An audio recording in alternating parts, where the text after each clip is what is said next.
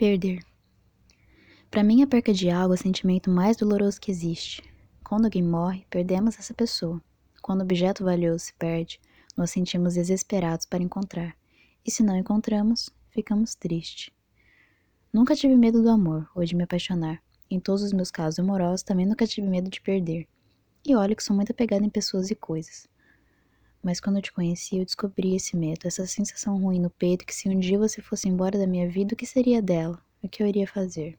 Eram noites mal dormidas só de pensar nessa hipótese.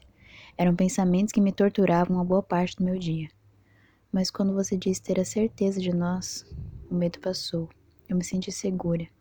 Eu sabia que você não iria desistir da gente e que era besteira ficar pensando se um dia você iria me deixar.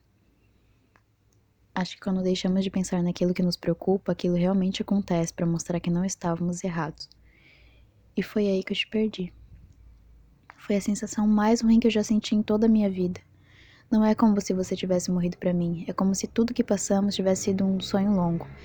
E te perder foi como um pesadelo, daqueles que a gente não consegue acordar, daqueles que te sufocam, te deixam sem ar e quanto mais você pensa que é real, mais aquilo te prende. Eu te perdi mas queria saber como te encontrar.